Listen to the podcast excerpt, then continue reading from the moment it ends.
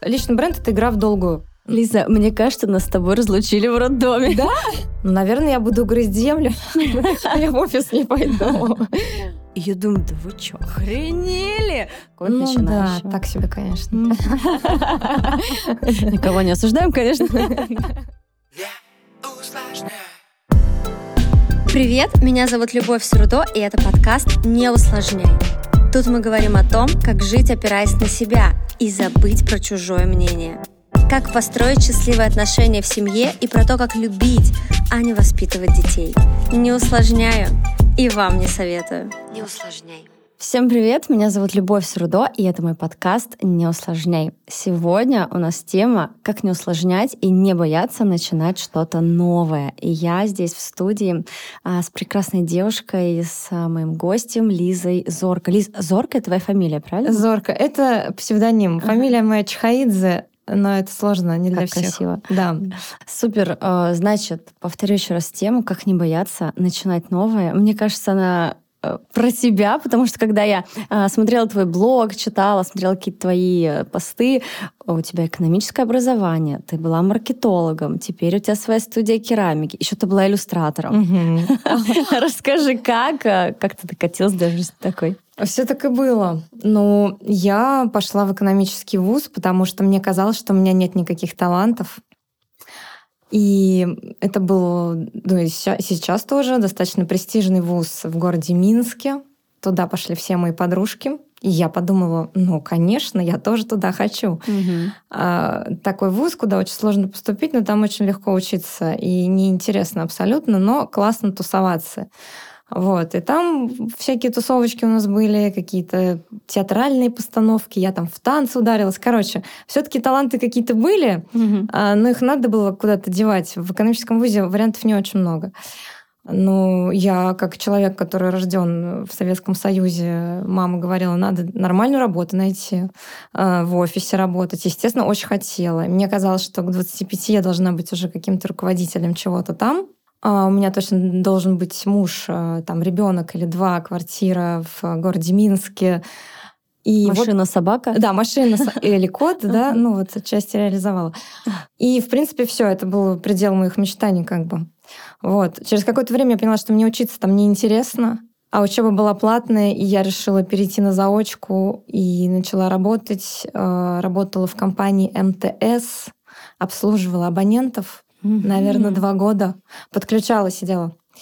Это тоже все было не очень интересно. И потом я закончила вуз и ну, услышала, что маркетинг это интересно. А это было ну, очень давно. Это было, мне было 20 на 15 лет назад, соответственно. Вот. И что это что-то интересное и престижное, как будто бы там есть намек на творчество. Я тогда не понимала, что мне надо в творчество вообще уходить, в творчество. Я просто... Но как ты чувствовала, что надо в творчество все таки Видишь, как-то подсознательно, видимо, чувствовала. Тебя же не в экономику потянуло. Да, угу. да. И я э, сочинила себе резюме. Я почитала, что делает маркетолог угу. в интернете, потому что у меня не было образования. И ты все это делала в своем резюме уже. Да, я написала, что, значит, я там... А, у меня единственное был навык расставлять телефоны в это, кстати, я никому не рассказала, ни в одном интервью, ни в одном этом. А, на полочке. И я написала, что я по мерчендайзингу просто бог. Это просто гениально. Вот, э, что значит, я там э, знаю про сервис, все. Ну, короче, просто э, вычитала в интернете, что делает маркетолог. И так как и перенесла это на то, что я умела делать там в зале с абонентами. И, как ни странно, меня взяли mm-hmm. в одну достаточно классную компанию тогда. И мне сказали, что я должна писать какие-то рекламные статьи. Я вообще не понимала, что это значит. Но я опять обратилась к интернету. В интернете все написано. На самом деле, там куча бесплатной информации. И начала, у меня по сочинению всегда была пятерка. Начала, короче, сочинять. И это прокатывало. Это вот абсолютно какая-то аферистическая история, но по факту это прокатывало. Мне мой руководитель помогал, и он меня подтягивал в этом деле. И я начала учиться. Я, правда, стала классной в этом деле, в которое я, в которое я пришла и вообще нифига не понимала. Вот. И через какое-то время я там доросла до определенного уровня, потом пошла в другую компанию, поработала, потом стала руководителем. И все было как бы неплохо. И последние уже наверное, лет... Ну, сколько я там всего 10 лет в маркетинге проработала. Последние, наверное, года два я чувствовала, что что-то уже не то.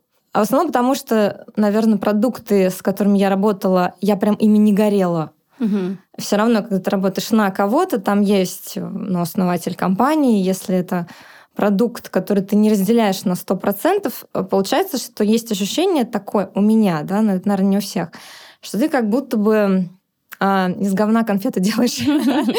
Ну, в общем, продаешь что-то, что на самом деле тебе не очень близко. Ну, на самом деле в продажах это очень важно. Очень сложно продавать то, во что ты не веришь. Это, наверное, какой-то супер-супер level, но в любом случае через 10 лет ты и тут перегоришь, потому что это реально сложно. Вот. А, и э, там последнее мое место работы, я работала в одном большом пятизвездочном отеле, и там, ну, прям крутые условия были, но а, так как я была топ-менеджером, то там и э, топ-требования к тебе. Mm-hmm. И в какой-то момент, ну я тогда уже рисовала иллюстрации потихонечку, и в какой-то момент э, я просто поняла, что я не хочу не идти на работу с утра, а вечером я приходила, и я просто плакала иногда от физической усталости, потому что я достаточно ответственная девочка. Угу. Ну, а на таких всегда задач вешают дофига руководителя. Угу. Вот. И, конечно же, если человек выполняет эти задачи, на него еще больше навешивают. Но это обычная история. Просто тогда она не была так очевидна для меня, и мне, естественно, хотелось эти задачи выполнить. Ну, это невозможно. Вот. И в какой-то момент все, я сказала, что я больше не могу. Угу. А, ну, меня муж поддержал, он говорит, слушай, ну это не дело, это вообще не вариант. Ты приходишь и рыдаешь, это вообще ненормально. Может, ты уже уволишься? А я говорю, ну как, ну там же это, э, соцпакет, и зарплата хорошая, и в резюме классно написать. И в целом это интересная работа, это правда интересное место. Ну просто вот а, сложно и, и груз ответственности большой. Угу. Вот. А, ну, я решилась на это и вообще ни разу не жалею. А что было ключевое? Вот поддержка мужа или то, что ты устала рыдать? Вот было что-то ключевое? Потому что очень часто у людей реально проблема, как уйти от соцпакета, от стабильности, от вот этого вот всего, и от классного коллектива. Куча там факторов. И э, знаешь, у меня часто бывает на консультациях девчонки, которые даже говорят, я вот сейчас пострадаю, а потом выдохну, и вроде, ну, успокоюсь, вроде не так и плохо здесь, еще немножко побуду. Но это все равно такой пролонгированный самообман. Угу. Ну, ты знаешь, тут, наверное, я не знаю, что прям ключевое. Тут, наверное, была совокупность угу. факторов, потому что я уже год назад э, начала заниматься иллюстрацией. Я уже год назад чувствовала, что вот мне хочется все поменять. Мне тогда как раз 30 исполнилось, и я такая, блин, а, по-моему, я свои детские мечты не реализовала, mm-hmm. знаешь, из серии. И, а я не знаю, что мне нравится вообще. Вот проблема, самая большая проблема людей, как мне кажется, я не психолог. Тебе не кажется. Да? Я уже когда понимаю, ты не знаешь реально, чего ты хочешь. Mm-hmm. Потому что когда ты знаешь, что ты хочешь, у тебя осталось там инструменты найти и к этому идти. И, и там где-то смелость поискать, где-то еще что-то, какие-то ресурсы поискать. Но у тебя хотя бы есть направление. Когда ты не знаешь, чего тебе вообще делать, что ты хочешь, что, что тебе нравится, вот это прям сложно. я тогда просто начала искать информацию, как понять. А у меня было э, как раз был очередной кризис, по-моему, 2014 год. А, моя компания, в которой я тогда работала, она развалилась. И я какое-то время была без работы. Я думаю, ну вот это мой шанс. Сейчас я что-нибудь э, себе найду, может, совсем другое. Я начала выписывать на бумажке, что мне нравилось в детстве. Mm-hmm. Я где-то эту технику вычитала. Да, да или посмотрел. И, кстати, вот я не знаю, да, ты, может, как специалист мне скажешь, но, по-моему, это супер работающая вещь. Безусловно, потому что это про вдохновение, и это про не, еще не навешенные шаблоны. А, потому что сейчас, когда мы взрослые, мы такие, так, ну туда вроде не пойти, не знаю, как это монетизировать, это mm-hmm. вроде не так престижно, это вообще черти что, мне скажут, что я дурочка, все, вот куча всякой фиг. А в детстве мы же на это не опирались, мы опирались реально на себя, что нас вдохновляет. Поэтому техника 100% рабочая. Да, и я тогда начала, э, ну, выписала на бумажку, там были танцы, рисование, э, шитье. Ну, шитье сразу отмелось. Потому что в детстве ты там шьешь одежки какие-то э, куклам. Ну, в принципе, мода мне интересна. А вот э, ровные строчки это вообще не про меня. Я ночнушку на трудах шила. Ой, я тоже шила, но это просто со слезами на глазах Вообще. Причем моя мама, она шикарно шьет, она всегда нам шила какие-то наряды. Она половину, естественно, шила за меня там в школе. Угу. Пыталась мне научить, но я просто рыдала. Э, я сразу это отмела. Пошла на танцы. Но танцы Я подумала, что, наверное, это не очень все-таки в плане профессии, наверное, это все-таки пусть хобби будет. И пошла на рисование, просто на какой-то курс для новичков, который просто был рядом, удобно находился для меня. Я такая, боже, это же мое, это же круто, это вот то, что я хочу делать. И меня прям это очень сильно увлекло, я начала рисовать, но я не планировала, ну, не знала, смогу ли я этим зарабатывать. Угу. Плюс, ну, это были рисунки новичка, как бы, да, человека, который вообще никогда не ходил в художественную школу, то есть э, там ИЗО один раз в неделю, и то наш э, учитель в школе обычно пил, и не, половина уроков отменялась, ставил всем пятерки, ну, как бы такой формат. А тут э, просто какой-то был, там, не знаю, курс для, ну, в общем говоря, для тех, кто вообще не в теме. Вот. И я оставила это как хобби, нашла себе там очередную работу в офисе, э, работала, в принципе, неплохо. И потом ушла вот в большую компанию в отеле, последний свой офисный опыт мой работала. И у меня, когда я там уже в отеле работала, уже были какие-то подработки, тоже год прошел. Я там все время что-то, какие-то курсы по иллюстрации заканчивала, где-то сама подучивалась. Э, я начала брать маленькие заказики. Угу. Ну, там, задешево, как могла, что-то нарисовать. Выходной, там, в ночи. И у меня, когда я решила все-таки сменить, вообще уйти из офиса, у меня было, во-первых, вот это дело, которое мне уже нравилось. Угу. Да, это, это как бы классная мотивация, потому что очень многие, мне кажется, э, женщины, да и мужчины, наверное, сидят в офисе, у них еще есть какое-то хобби, и вот там, ну, например, если мои темы керамисты, я занимаюсь керамикой 10 лет, но по выходным один раз в неделю. Mm-hmm. Ну, вот такой формат.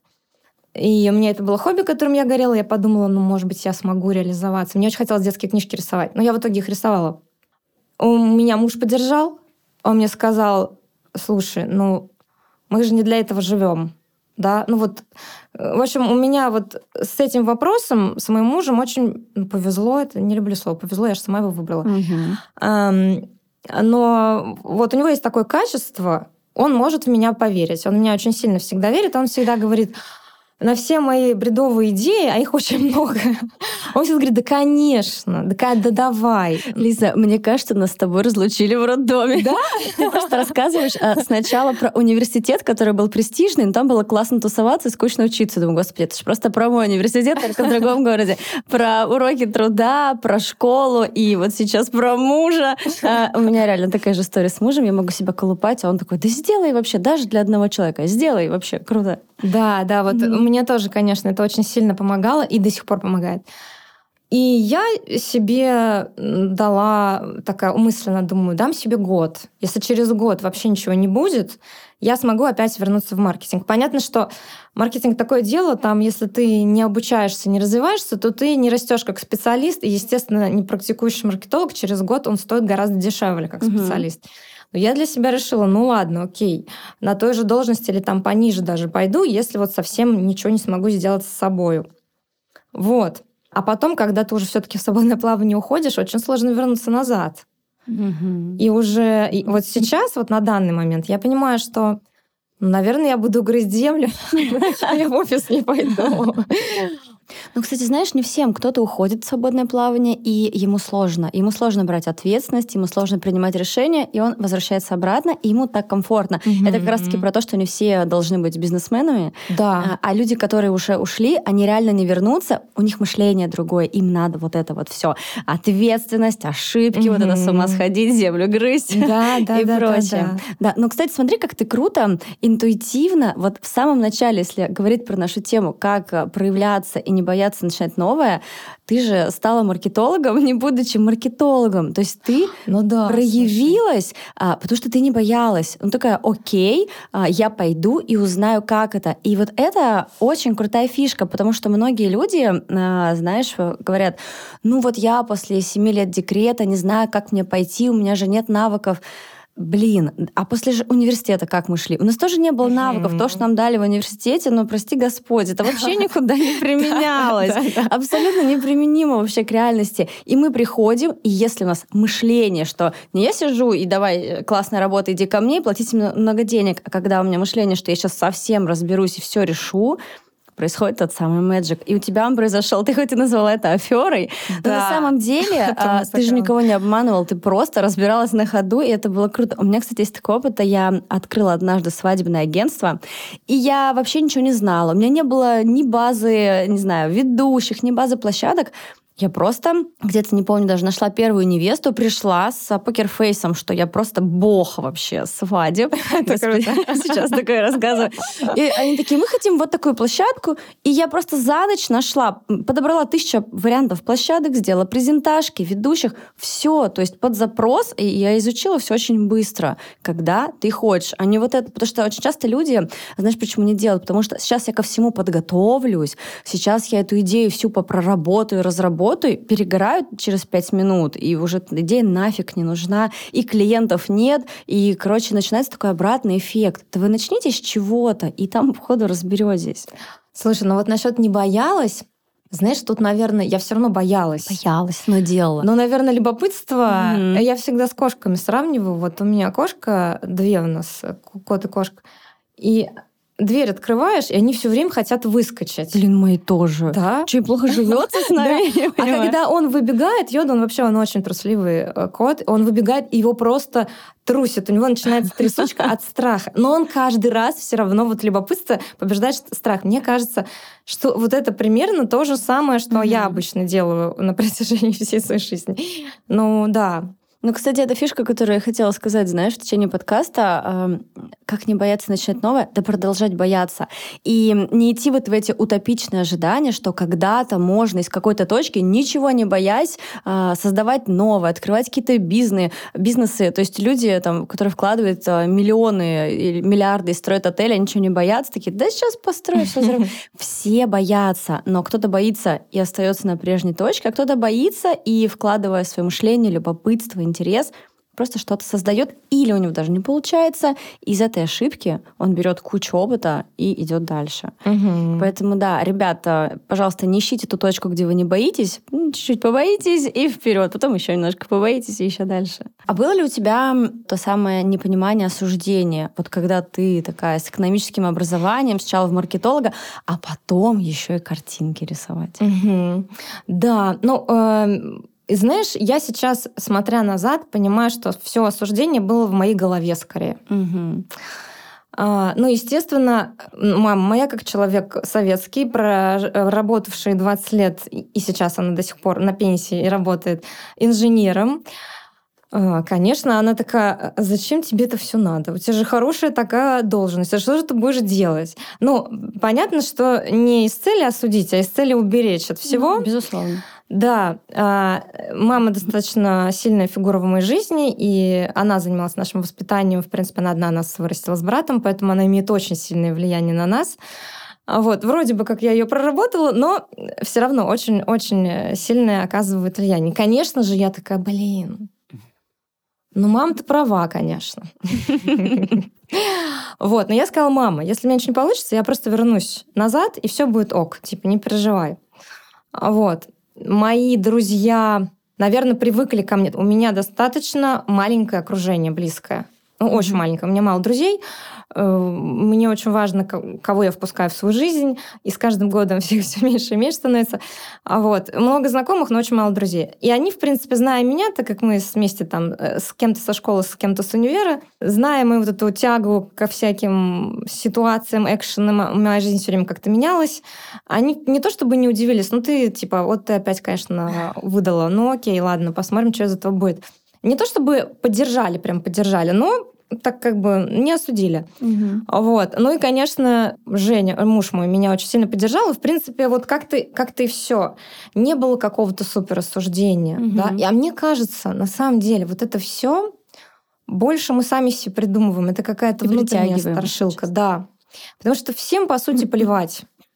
А, и э, сейчас, когда ко мне на консультации там, по личному бренду приходят люди, которые хотят сферу сменить и хотят завести блог, и, я вообще типа, Лиза, вот у меня есть каких-то там тысячу подписчиков, это все мои друзья, они как узнают, что я там теперь вот такой, все. Я говорю, слушай, ну, во-первых, им все равно. Во-вторых, ни один нормальный любящий тебя человек не напишет, что ты не должна делать то, что тебе нравится. А в-третьих, если кто-то так напишет, значит, явно у него там какая-то, ну, потребность незакрытая, скрытый какой-то, у него баг, не у тебя. Вот. И сейчас, конечно, смотря на это все, мне кажется, это настолько простая схема. Мне кажется, это так просто. И мне так сложно, кстати, стало понимать людей, у которых вот, э, типа, я не могу, э, ну, я все таки не могла бы быть психологом, наверное. И мне кажется, ну, жизнь сложно. Ну, пошла, да сделала, ну, ну потратила кусочек времени своего. А не иди. Да, да, вот из этого... Если хочешь идти, иди. Да. Это же тоже про новые действия. А, очень страшно с этим столкнуться, и мы ничего не делаем. Ну, ты пошла, даже тебя кто-то осудил, ты такой раз, два, такой уже, у тебя уже иммунитет. Mm-hmm. И ты типа, это не страшно, это mm-hmm. нормально, и вообще это показывает мне очень многое в моей жизни. Но с этим надо столкнуться, а это, опять же, про какое-то действие которое сложно сделать часто. Расскажи мне про, про личный бренд. А, ты начала рассказывать, ты такой спец по личному бренду. Uh, у тебя, я даже видела, Спасибо. что ты будешь uh, брать менторство да. Да, в этой теме. Давай э, начнем вот с чего. Что такое личный бренд?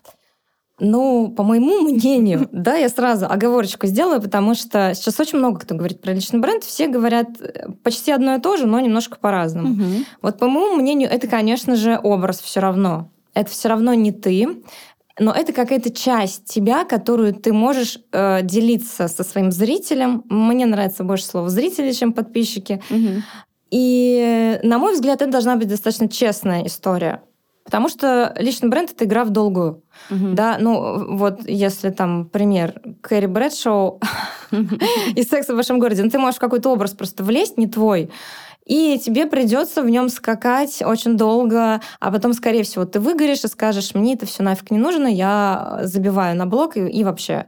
Вот. А когда ты все-таки честно ведешь эту игру, да, там транслируешь какую-то часть себя, а какую-то себе оставляешь, а, тогда ты можешь меняться. Потому что, например, мой личный бренд очень сильно изменился. Если, mm-hmm.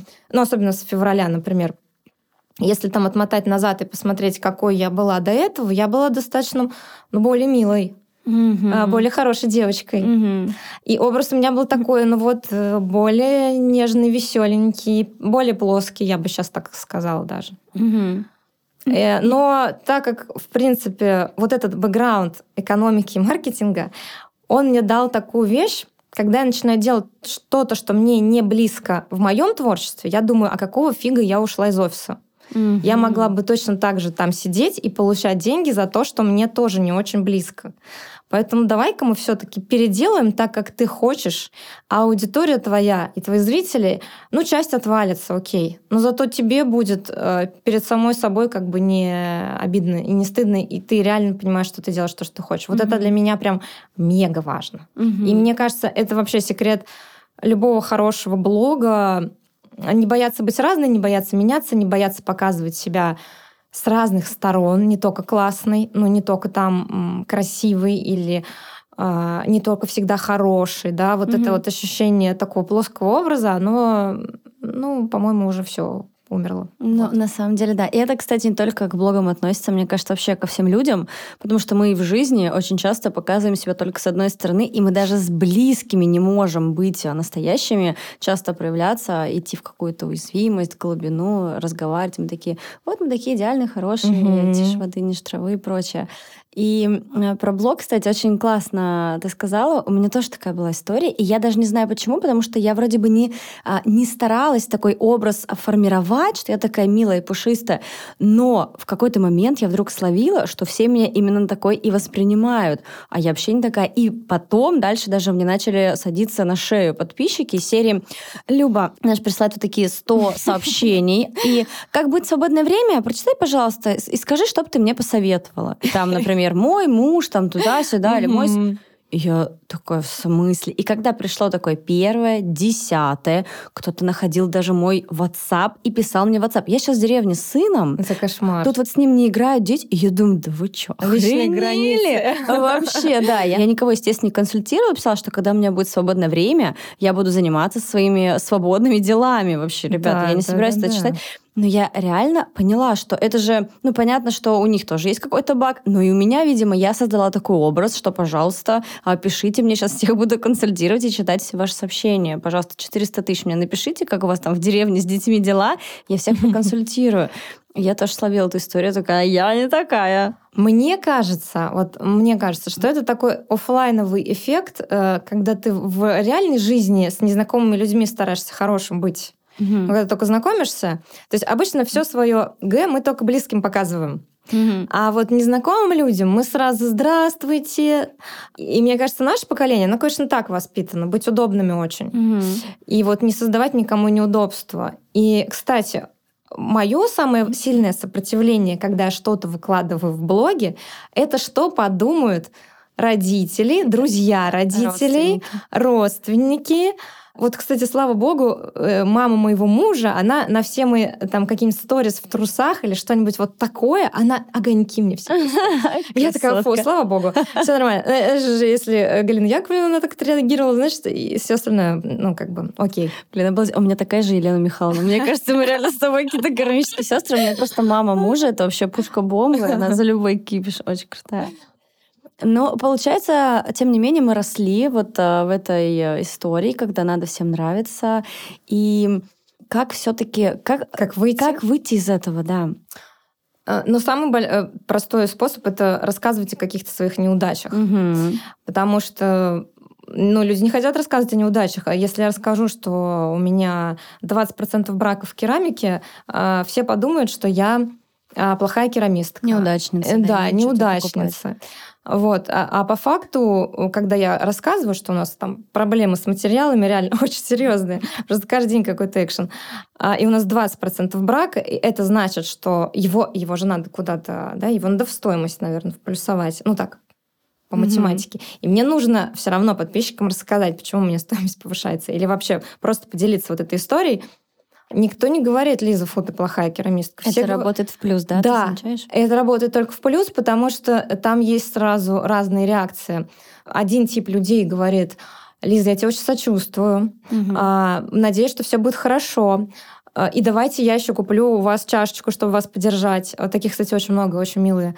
Mm-hmm. Есть э, часть людей, которые говорят, блин, это так плохо, чем я могу помочь? Ну, кто-то, кто в теме, да, может быть, чем-то можно помочь. Я там, например, за границей живу, может быть, я могу как-то посодействовать. А кто-то злобно радуется, говорит, а, у нее все не так классно. Тоже хорошо. Конечно, порадовал человека. Да, да. То есть я сразу автоматически становлюсь живым человеком, mm-hmm. у которого тоже есть проблемы. А дальше вот этой группки людей из разных категорий, им интересно, как я решу эту проблему. Да? Mm-hmm. Она решится или нет? Закроюсь я или нет? Вот, например, в феврале у меня очень было плохо с заказами после э, ну, вот этой всей ситуации в стране. Mm-hmm. И я реально думала, что я буду закрываться. И я, естественно, написала об этом пост, ну, потому что, ну что, как бы скрывать, это странно. А, на панике мне не хотелось уезжать, например, да, там, ну, многие мои коллеги так скрутились, закрыли, все продали и уехали. И я, наверное, из тех, кто ну, будем до последнего стоять. Мы помним про землю. Да, да, да, да, да. Вот. И очень большой был отклик от людей. Э, часть купила, часть пришли, э, часть просто писали сообщения. И кто-то до сих пор на меня подписан после этого. А, в том числе. И кто-то мне сейчас иногда пишет, когда я делюсь тоже какими-то делами, а я помню, или когда я там вторую студию открывала, у меня сейчас два помещения, э, а я помню, как вы собирались закрываться. Mm-hmm. Да? То есть это такие штуки, которые, ну, на мой взгляд, вот как, например, у меня есть универские какие-то друзья, с кем мы пуд соли съели. Ну, какой там пуд соли? Ну, какие-нибудь, не знаю, я плакала, про любовь там какую-нибудь рассказывала, ну, что-то вот такое близкое. И мы с ними идем достаточно долго вместе. Потому что у нас есть какие-то вещи, объединяющие нас, не только положительные, а вот и отрицательные. Грусть или там э, вместе какой-то кусок хлеба мы там делили, когда ни у кого денег не было реально. Вот это что-то из этой серии, только в онлайне. И мне кажется, это э, огромный плюс, когда ты можешь делиться э, какими-то своими вещами. А если ты там мама, то классно было бы рассказывать, что ты там, не знаю, забыла ребенка из детского сада. Ну, грубо, да. А чтобы другие смотрели на тебя и думали, реально живой человек. Угу. Со мной тоже все в порядке. Да, это, кстати, вот такой эффект и имеет. А, ты такая же, как и мы. Да, я тоже, я тоже так считаю. Поэтому вот такой совет, не знаю, никто совета не просил, но я его дам. Здесь все можно. Сегодня можно, сегодня я буду давать советы непрошенные.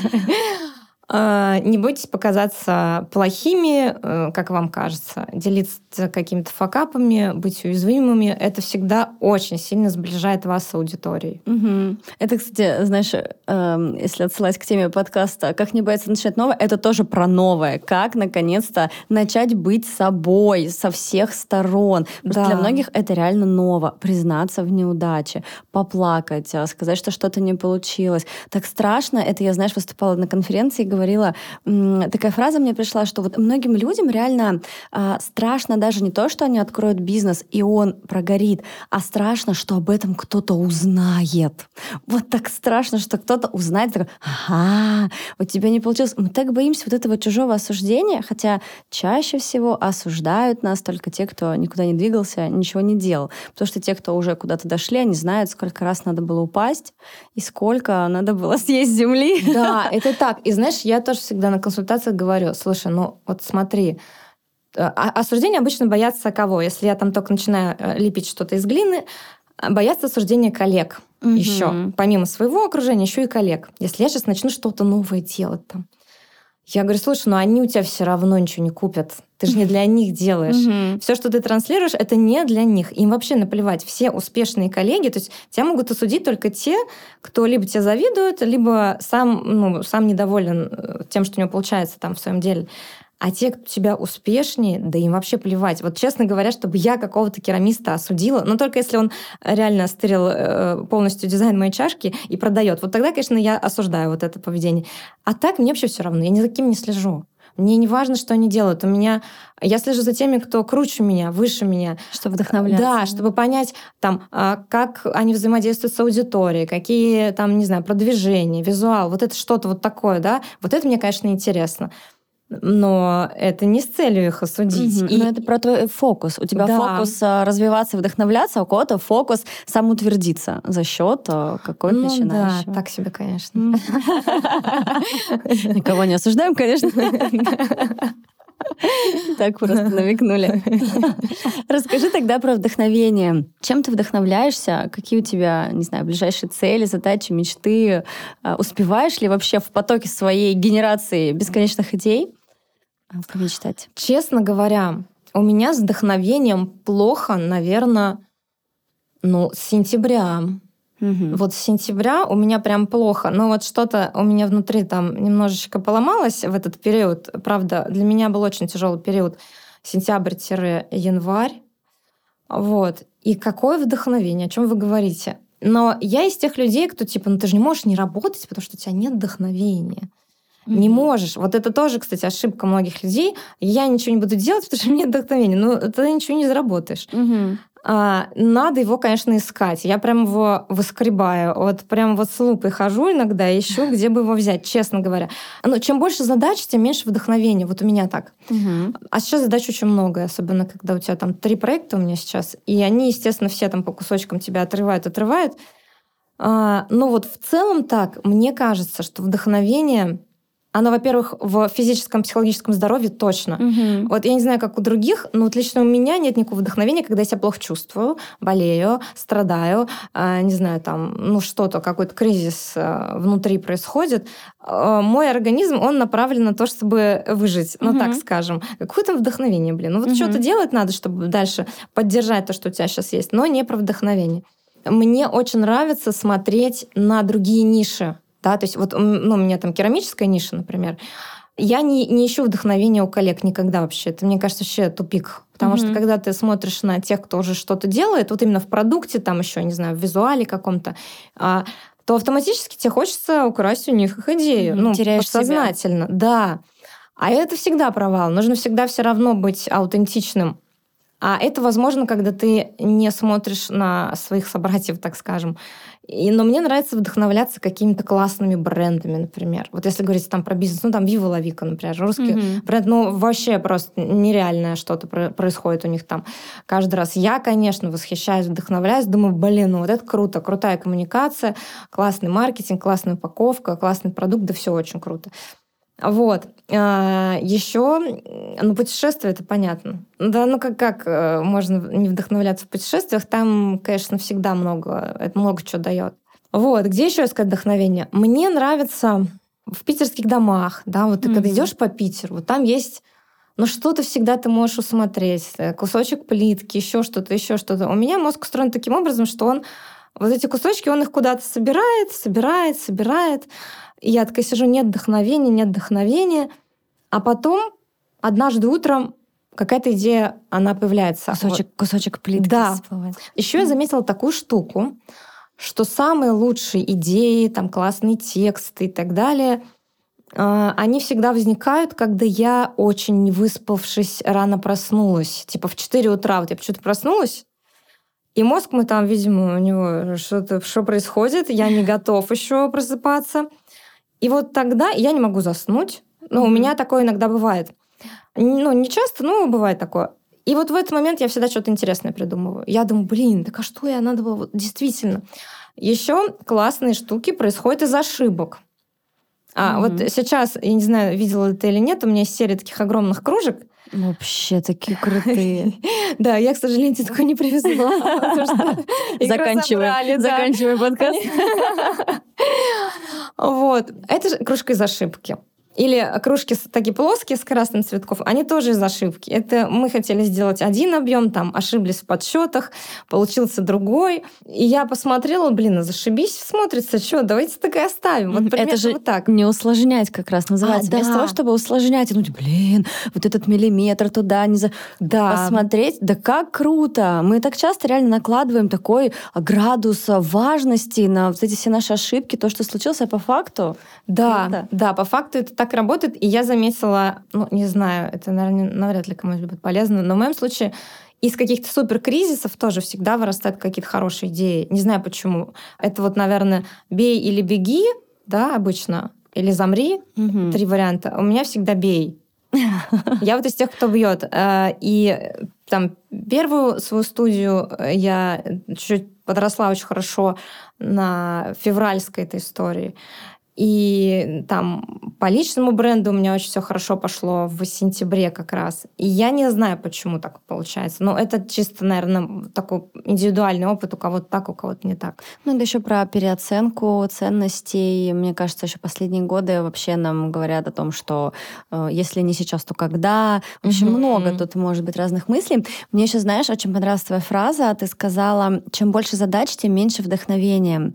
И это вот очень ключевая фраза как раз-таки тем, кто хочет сменить деятельность. У меня очень часто на консультациях такое бывает, когда хочется, пока ты еще в офисе работаешь, а, придумать, что же тебя вдохновляет, и начать чем-то заниматься. И ты, когда рассказывала, что ты уже занималась иллюстрацией, работая где-то, ты сказала, что у меня компания там что-то разорилась, да? То есть я нигде не работала пока. Угу. И это важно, потому что если вы пытаетесь, сохраняя свою позицию на одном месте, а, чем-то вдохновляться и придумать, что же я хочу делать дальше, очень часто это не работает. Это утопия, и в этой мысли вы проигрываете, потому что можно очень сильно перегореть, можно очень сильно устать от этого, потому что реально, чем больше задач, тем меньше вдохновения. И вы никогда не придете к этому решению, пока тут разгребаетесь, э, дома, в быту. Поэтому реально важно иногда все-таки от чего-то отказаться, да, я пока ставлю на стоп свою работу и не получаю свою зарплату, отказываюсь от чего-то в пользу своего будущего, в пользу вдохновения каких-то решений. Это очень сложно, но иногда так тоже нужно и можно. Мы просто не привыкли к этому, потому что если шестеренка уже крутится, то страшно остановиться. Угу. Но вы же не уходите назад, и многие боятся, я остановлюсь и больше ничего не найду. Это невозможно. Если у вас, опять же, мышление человека деятельного, да вы найдете еще 150 работ, и ты для себя круто определила. Опять же, у тебя интуитивно вообще классные процессы запускались. Все, что ты рассказывала, это просто как будто ты была в прошлой жизни коучем и психологом, потому что а, действительно ты говоришь, я дала себе срок. Ну не получится, вернусь туда, разберусь, найду. И ты сразу все вот эти страхи решила заранее. Сделаю так, сделаю так или я так. Слушай, так прикольно, потому что мы как раз с мужем вчера обсуждали это. Он мне говорит, слушай, у тебя настолько крутая интуиция в этой теме mm-hmm. работает. Ты, говорит, просто... У него хорошие аналитические способности. Он хорошо анализирует, особенно то, что со мной происходит. Потому что мне это сложно со стороны. Mm-hmm. И он говорит, ну посмотри, вот ты вот из этого ушла вот сюда, потом сделала вот так, потом ты мне говоришь, выкладывай вот это, а я говорю, да это никому не будет интересно, но ты почему-то знаешь, что людям это понравится нравится. Да, это действительно так. Вот тут тоже такой момент. Может, либо ты поможешь в этом, потому что есть всегда какая-то внутренняя история, интуиция или разум, да, типа ты интуитивно что-то чувствуешь, но почему-то, например, а, по какой-то практической части это как будто бы, ну, странно делать. Угу. Вот. И как отследить вот эту штуку, когда реально надо слушать интуицию или все-таки слушать, э, там, не знаю, голос разума. Не нужно тебе еще там одно помещение, потому что это там плюс 100 тысяч затрат э, на аренду и все остальное. А, на самом деле ответ таков а, не усложнять. И а, фишка в том, что ты не узнаешь, как было правильно. Ты вот поступишь так, узнаешь, как так. Поступишь так и узнаешь, как так. Оба ответа верны. И оба ответа, какой ты выберешь, это просто твое верное решение в данном отрезке времени, в данном состоянии Лизы. Все. Можно и так, и так. И, э, ну, как бы, я уверена, что у тебя еще они немножко все-таки разум с интуицией тоже чуть-чуть договариваются, и это помогает тебе в какую-то сторону чаще сдвигаться, но нет правильного решения. Это все просто иллюзия. Пока мы думаем, что мы что-то контролируем, пока мы думаем, что есть какое-то правильное решение, мы просто в иллюзии. Я вообще за то, что вся наша жизнь игра, и если мы э, снимаем этот градус важности и все-таки идем за своей интуицией, играем в это, ошибаемся, разрешаем себе ошибаться, мы получаем очень много. А потом э, играем э, с разумом, он говорит, остановись сейчас, я не готов, э, там, не надо. Мы такие, ну окей, подожду, пока интуиция не возьмет на тобой верх, и я снова не пойду туда. Круто, круто, круто, Короче, спасибо. Я прям, я прям сейчас даже такая думаю, хм, и правда же, что-то я так запарилась на что-то вот интуиции и разума.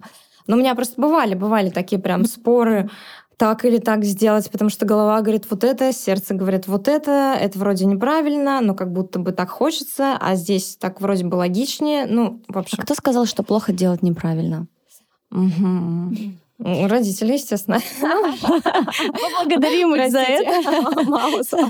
Да, поблагодарим их за то, что у нас было чувство самосохранения, но сейчас мы уже можем свои 35, а, это я про себя говорю, угу. делать неправильно. И я могу уже, я добилась всего, чтобы вдруг сделать неправильно и заплатить за это. Я вообще часто, знаешь, а, сейчас в последнее время вижу, как я плачу за какие-то свои ошибки. Или за то, что я, и знаешь, мы недавно были, путешествовали по Африке, а мне, я закончила образование международного коуча, мне прислали там сертификат, но мне нужно было отправить документы, паспорт, диплом, чтобы мне отправили прям диплом, потому что это было серьезное образование.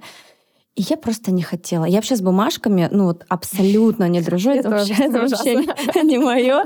А, вот. И я такая, ну сейчас отправлю, сейчас отправлю. И там письма. Последний срок отправки. Я такая, да-да-да-да. Потом мы продлили срок на пять дней. Я такая, о, классно, продлили. Еще пять дней можно не И все, я профокапила. И потом все, как мы не можем вам выдать диплом, потому что вот так. И уже с другой группы я заплатила кучу еще денег, чтобы меня...